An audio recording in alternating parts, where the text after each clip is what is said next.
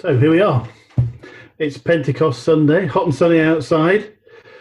You can't invite anyone round for a barbecue until tomorrow, so you're my captive audience for a while.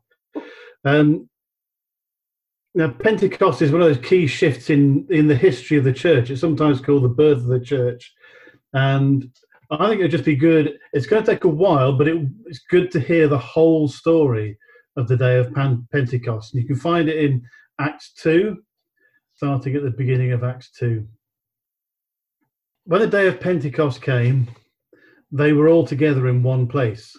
Suddenly, a sound like the blowing of a violent wind came from heaven and filled the whole house where they were sitting. They saw what seemed to be tongues of fire that separated and came to rest on each of them. All of them were filled with the Holy Spirit and began to speak in other tongues as the Spirit enabled them. Now they were staying in Jerusalem, God fearing Jews from every nation under heaven. When they heard this sound, a crowd came together in bewilderment because each one heard their own language being spoken. Utterly amazed, they asked, Aren't all of these who are speaking Galileans? Then how is it that each of us hears our, in our own native language? Parthians, Medes, Elamites, residents of Mesopotamia, Judea, Cappadocia, Pontus and Asia, Phrygia and Pamphylia, Egypt and parts of Libya near Cyrene, visitors from Rome, both Jews and converts to Judaism, Cretans and Arabs. We hear them declaring the wonders of God in our own tongues. Amazed and perplexed, they asked one another, What does this mean? Some, however, made fun of them and said, They've had too much wine. Peter then stood up with the eleven, raised his voice, and addressed the crowd. Fellow Jews, and all of you who live in Jerusalem, let me explain this to you. Listen carefully to what I have to say. These people are not drunk as you suppose. It is only nine in the morning. No, this is what was spoken by the prophet Joel. In the last days, God says, I will pour out my spirit on all people. Your sons and daughters will prophesy, your young men will see visions, your old men will dream dreams. Even on my even on my servants, both men and women, I will pour out my spirit in those days, and they will prophesy. I will show wonders in the heavens above and signs on the earth below blood and fire and billows of smoke, and everyone who calls on the name of the Lord will be saved. The sun will be turned to darkness and the moon to blood before the coming of the great and glorious day of the Lord. Fellow Israelites, listen to this. Jesus of Nazareth was a man accredited by God to you by miracles, wonders, and signs, which God did among you through him, as you yourselves know. This man was handed over to you by God's deliberate plan and foreknowledge, and you, with the help of wicked men, put him to death by nailing him to the cross. But God raised him from the dead, freeing him from the agony of death, because it was impossible for death to keep its hold on him. David said about him, I saw the Lord always before me, because he is at my right hand. I will not be shaken. Therefore, my heart is glad and my tongue rejoices. My body also will rest in hope, because you will not abandon me to the realm of the dead. You will not let your Holy One see decay. You have made known to me the paths of life. You will fill me with joy in your presence. Fellow Israelites, I can tell you confidently that the patriarch David died and was buried, and his tomb is here to this day. But he was a prophet and knew that God had promised him on oath that he would place one of his descendants on his throne. Seeing what was to come, he spoke of the resurrection of the Messiah, that he was not abandoned to the realm of the dead, nor did his body see decay. God raised this Jesus to life, and we are all witnesses of it. Exalted to the right hand of God, he has received from the Father the promised Holy Spirit and has poured out what you now see and hear. For David did not ascend to heaven, and yet he said, The Lord said to my Lord, Sit at my right hand until I make your enemies a footstool for your feet. Therefore, let all Israel be assured of this God has made this Jesus, who you crucified, both Lord and Messiah. When the people heard this, they were cut to the heart and said to Peter and all the other apostles, Brothers, what shall we do? Peter replied, Repent and be baptized, every one of you, in the name of Christ Jesus, for the forgiveness of your sins, and you will receive the gift of the Holy Spirit. The promise is for you and your children, and for all who are far off, for all them who the Lord will call. With many other words, he warned them and he pleaded with them Save yourselves from this corrupt generation. Those who accepted his message were baptized, and about 3,000 were added to their number that day. In some senses, I don't need to say any more. Um, and at least today, you can say you've heard one great sermon, even if I don't say another word. It's interesting to note that the story starts in a in some in both a familiar and an alien uh, way to our current context. Just before his ascension, uh, Jesus told the disciples to go to Jerusalem and stay there, effectively kind of putting them into a bit of a lockdown. wasn't as long as the one we've been in, or quite as constrained, but it was a lockdown all the same. But they were all together in one place, and and I think we all share a bit of pain of not being together in one place it's lovely seeing lots of faces, but actually, I think we all feel a little bit of the pain of separation. Millions of sermons have been preached on the on this passage, and I just want to unpack just one or two things that from the story that's just going to hopefully inspire us today.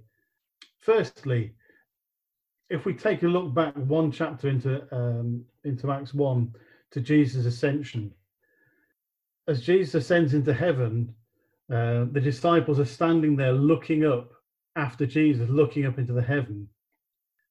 And then two men in white robes suddenly appeared beside them. They told the startled disciples, Galileans, why are you staring up into the sky? Jesus has been taken from you into heaven, but he will come back the same way he saw you ascend. The angels were kind of effectively reminding the, the disciples, like, this is what Jesus told you about. He's going to the Father, and your work is down here, at least for the next period. So be focused on down here. And this is, you think about the Great Commission, that's what they were told. But Jesus has been taken away from them. And we can see at the end of the Gospels how disturbed they were by being in this rather strange place of having had Jesus ministering for three years with them, and now he's gone. And now they're left a bit bereft. But similarly, we're on the earth, and this has to be our focus here and now. The recurring message at Telford Minster is there are 170,000 people in Telford to whom Jesus needs to be made known. And our job's to reach as many of those with the gospel as we can. And yes, we can do it together, but what lockdown has done, it's given us a great opportunity to talk to neighbours. You know, on a Thursday night, have you met anybody you've never met before? Now we've lived in our road for 20 years and we've met people we've never met before in our street. Mm. And a lovely thing is they're going around and visiting individual gardens every Thursday night. Now we may not be clapping on every Thursday evening anymore, but these people are going to continue visiting gardens. Mm. And as from Monday, as from tomorrow, you can invite neighbours into your garden for a barbecue or even arrange a street party out front with your barbecues. There are so many opportunities that actually our neighbours have been brought nearer to us that we can actually share Jesus with them more naturally because we now have a deeper relationship with them. The second thing I think we need to understand is that the importance of the Holy Spirit. Now, I hadn't intended tuning into the CTEP service last week. Um, I kind of bumped into it accidentally. Uh, it's about half an hour through. I'd missed James and Amy's worship, but happened across the famous Kevin Roberts um, preaching. Don't want to embarrass you, Kevin, but actually, you know, I I can sit and just listen to you for an awful long time. But one thing you said was really, really um, fascinating, and that was about there being a human being in the Trinity. I'd never actually thought of it in, in that way, but this is, in a sense, what this portion of history is all about. Jesus came to the earth sort of fully human, and like the rest of us, he could only be in one place at one time. While he was on earth, nearly everything was focused around him, the very presence of God on earth contained in one human body. And whilst that was truly amazing, that wasn't God's plan for reaching the whole earth. It would take a long time for Jesus to get round. And Jesus had told the disciples, He says, I'm going, but I will send the Holy Spirit to be an advocate. And then we come to this story. Boom! I did think about doing a bit of wind and fire behind us. Because we got the we got a fan there and a and the cooker, but we'll we'll not be doing that. Could be a bit dangerous. um, but if you if you look either side of this passage and you compare the group of people who are talked about in the Gospels and the group of people who are talked about in the Acts of the Apostles, they are largely the same group of people, but they are vastly different people. And what's the difference? The difference is the Holy Spirit. You think on the night of Jesus' betrayal, Jesus denies knowing Jesus. Yet in a few weeks, he's standing up in thousands in front of thousands of people in Jerusalem, not only acknowledging who Jesus is, but telling the full story, bold as brass, in front of everybody. And the difference is the Holy Spirit. And again, it, you read back in Luke 10, and there's a, a father complaining that Jesus had begged his disciples to, to drive a demon out of his son, but they couldn't. And then Acts 3, Peter and John happen across the, the lame man at the beautiful gate. And you hear the confidence in, in his words when Peter says, Look at us. Silver and gold I do not have, but what I do have I give to you. In the name of Jesus Christ of Nazareth, walk. And the man did. What you see here is something, uh, uh, you know, from a place of not being able to do something, now confidently expecting Jesus to turn up through the Spirit, and the man is healed. And then just a couple of chapters on, Stephen preaches with amazing boldness. It's in Acts 7. It's the most incredible uh, sermon.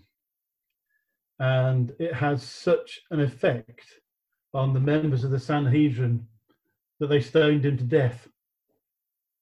Now, I'm not suggesting that uh, we should follow his style of preaching, but there is a man full of the confidence, full of the Holy Spirit, and he even sees a vision of heaven at the end of his sermon. And this is the difference the Holy Spirit makes to lives. The Holy Spirit is what gives us the courage to speak, the words to speak, and the healing power. They all come from the Holy Spirit.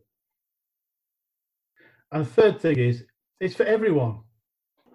You know, uh, Peter closed this sermon and said, with repent and be baptized, every one of you, in the name of Jesus Christ for the forgiveness of your sins, and you will receive the gift of the Holy Spirit. The promise is for you and your children, and for all who are far off, for all, for all whom the Lord our God will call. Now, He has called each one of us. This Holy Spirit is for each one of us. We're included in it. If we believe, we're included. And that's regardless of what you think about yourself. I just want to share just a few personal words around around this here because um, I sense that some of you might find this just a little bit encouraging. I don't know. Um, if you're on the WhatsApp group, um, you'll have noticed earlier in the week there being a kind of a little flutter of activity around the Wildfires conference. Now, as I was preparing today, quite a few people said that you know how how good it was. I thought I better have a listen to that, so I did. And Pete Greig spoke absolutely wonderfully. His words were spot on, wise words. But for me, I'm looking at thinking, Look at all those books behind him. No, I don't read books. I can't read books. That is a whole other story. But he's got bookcases crammed with books. He's got wise words. He's got passion. And for me, that just made me feel a little bit lacking. Now, we have some very gifted people among us, uh, some very gifted speakers. That actually places a great challenge on any of us speaking. Are we up to it? And for me, actually, you know, I actually lack quite a lot of confidence. I don't speak much on Zoom because, again, I lack a little bit of confidence. However, I remember God telling me early in my time as a church leader, and this is a message that anyone who feels just a little bit lacking in self confidence should listen to. He said, Do not compare yourself to anyone else or any other church. Now, it's a word that's ingrained deep within me, and it acts as a gentle reminder now to repent, not to beat myself up, to repent. I am not Pete Greig, and I'm not anybody else either. I have my own call and my own gifting in the Holy Spirit. It's very different to some people's, but it's no less important. And the same goes for all of us. None of us have an identical calling. So to actually look at one another and compare and compare yourselves, that's not your call. And this is the essence of Pentecost. The Holy Spirit comes with a bit of a whoosh and a flourish. And the sound of the whoosh and the flourish is what drew people to where the disciples were. But then the people are amazed because they hear them speaking their own languages. All the disciples were involved. They were all involved by being empowered by the Holy Spirit to speak in other languages.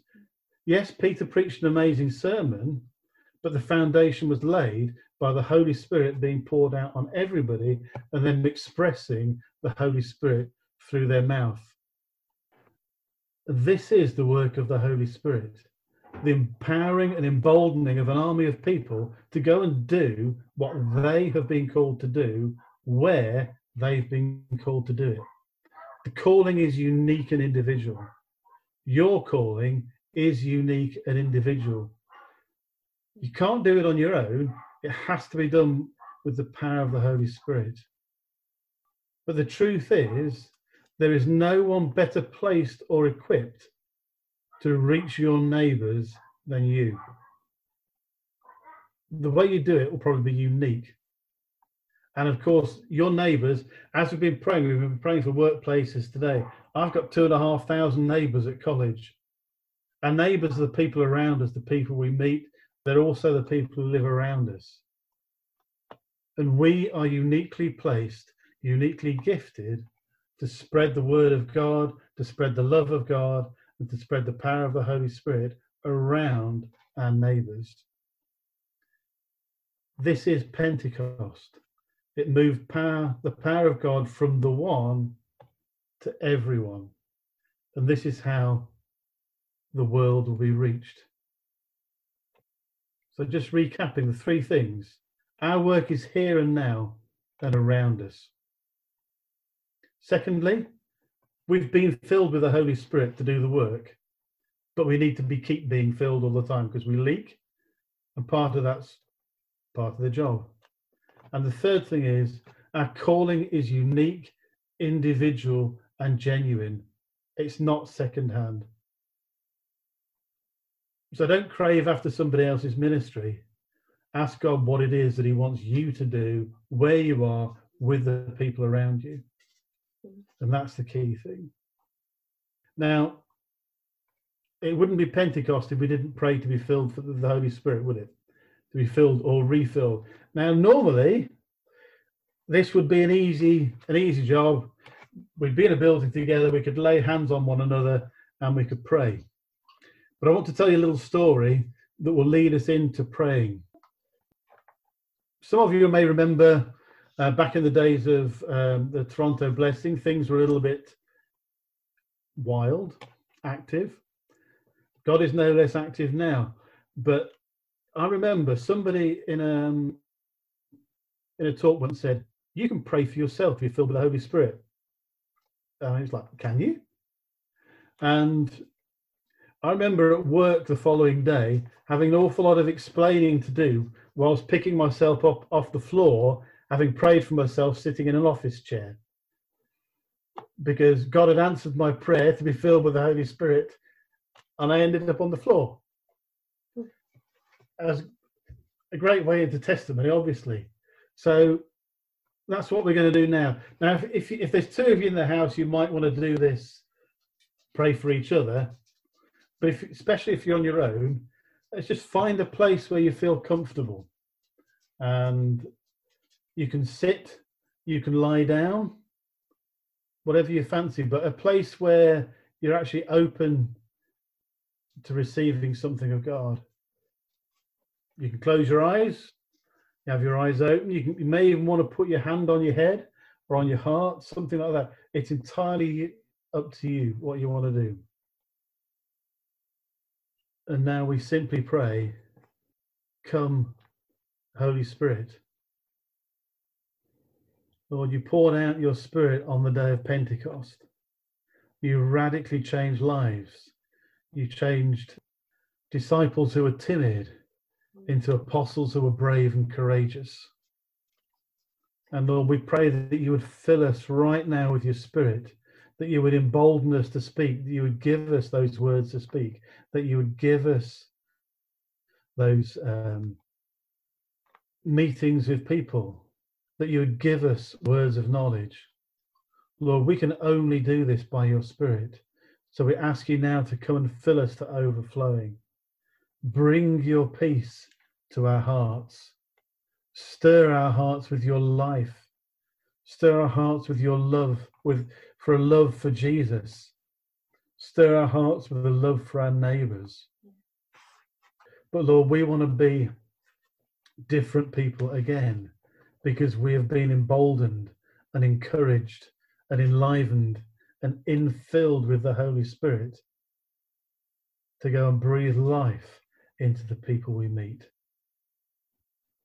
Thank you, Father. Thank you, Jesus, for the gift of the Holy Spirit.